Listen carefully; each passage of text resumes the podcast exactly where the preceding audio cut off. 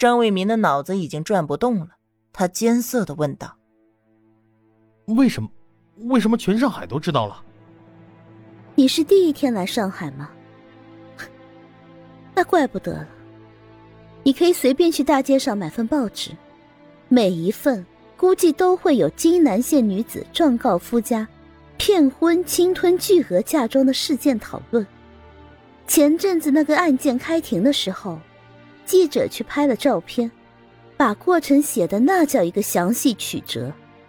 啊，对了，还有人写了一篇小说，叫什么《张汤氏离婚记》，引发了不知道多少人的同情。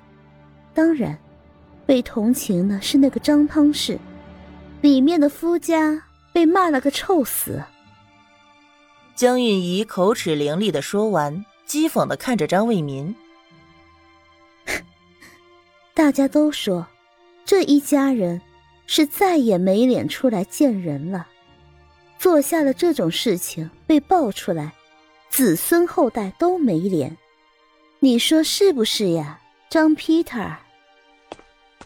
张卫民落荒而逃，他都不知道自己是怎么回到家的，只知道到了家里，手上已经拿了厚厚的一叠报纸。对了。在路上，他遇见卖报纸的就买，就这样浑浑噩噩的回到了家。记住了，以后晚餐就要这么做。你们是拿钱干活的，务必要谨慎小心。要是惹了我不开心，那我就开除你们。程玉芬坐在长长的餐桌前吃着晚餐，头顶上是华丽的水晶吊灯。可惜维明哥出去了，不能陪着他。其余的一切都很好。仆妇才干了一天活，就觉得这个家里虽然主子少，可却顶不好伺候。他面上不敢顶嘴，心里头却没少犯嘀咕：什么表小姐，哪里来的乡下妹呀？也不知道才来上海几天，就处处要洋气。明明什么都不懂，还要硬指挥，这份工钱还真是不好挣。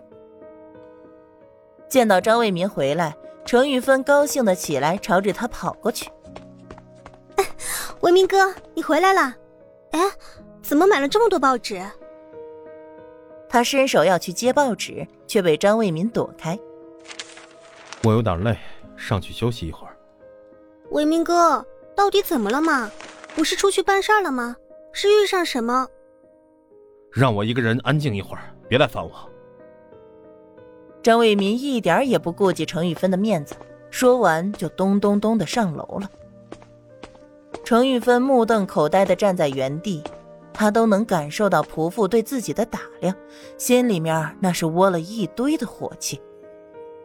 在外面受了气，就朝着他发火。表小姐，晚餐要凉了。仆妇适时提醒了他一句，不料程玉芬狠狠的瞪了他一眼。不吃了，做的什么东西？明天再做不来合胃口的餐点，你就不要来了。他骂完仆妇，也噔噔噔的上楼去。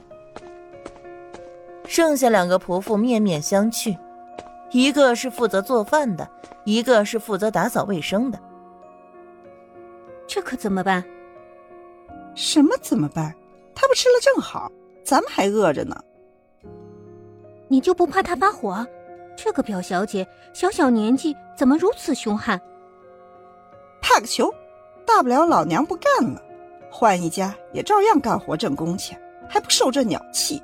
是不是？快着点吃吃吃，当然吃。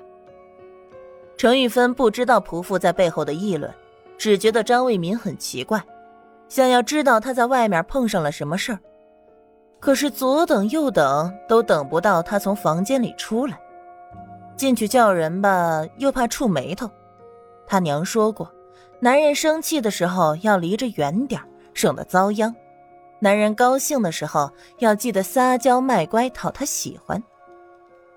也不知道过了多久，程玉芬只觉得肚子饿得咕咕直叫，想起来她还没怎么吃的晚餐，专门让仆妇烤的牛排，只好下去了。可是餐桌上干干净净，什么都没有，到了厨房里，也是全都收拾好了，灯都熄了。人呢？来人！他气急了，砰砰砰的敲响了仆妇睡觉的地方。原来他们都已经睡了，岂有此理！他这个主人家还饿着肚子呢。我的晚餐呢？程玉芬瞪着眼睛看着匆忙爬起来、神色紧张的婆妇。表小姐不是不吃了，那我们自然倒掉了。主人家是不吃剩饭的，我们也没资格吃。还是表小姐有什么额外的吩咐？算了，跟你们这些蠢人说不着。程玉芬憋了一肚子的火，一无所获。要是在家里，还能吃点馒头饼子来充充饥。可这里是上海，他刚刚信心满满的做好了准备，采购的食材全都是做西餐用的，不开火就没法吃。要是开了火，总觉得会在那两个仆妇面前丢脸，他也只好饿着肚子上楼。恰好张卫民的房间开门了。啊，维民哥。张卫民点点头。你来看。桌子上摊开的都是报纸，有关金南县女子状告夫家的内容都被张卫民圈了起来。程玉芬一眼就能看见。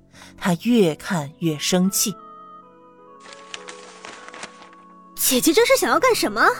她到底有没有想过，一个女子因为这件事情上的报纸，以后谁还敢娶她？真是的，在咱们京南折腾的人仰马翻还不够，还要闹到上海来，她到底是要干什么？程玉芬当然没有漏看那些骂夫家的，可她只是逮着唐宁来说话，果然。张卫民的脸色和缓了一些。玉芬，我没看错你，同样是姐妹，你姐姐在这一点上远远不及你。她，她实在是太过刚硬了，做事情完全不留后路，要把事情做绝。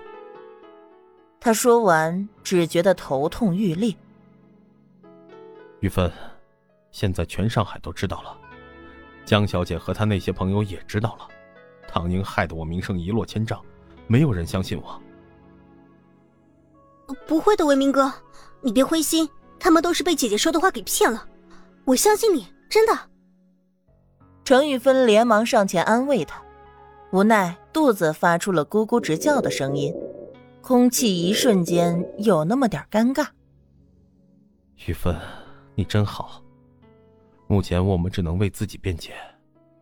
我看到报纸上。也有反对唐宁的，你是唐宁的妹妹，从小知道她的为人，你会帮我的，对不对？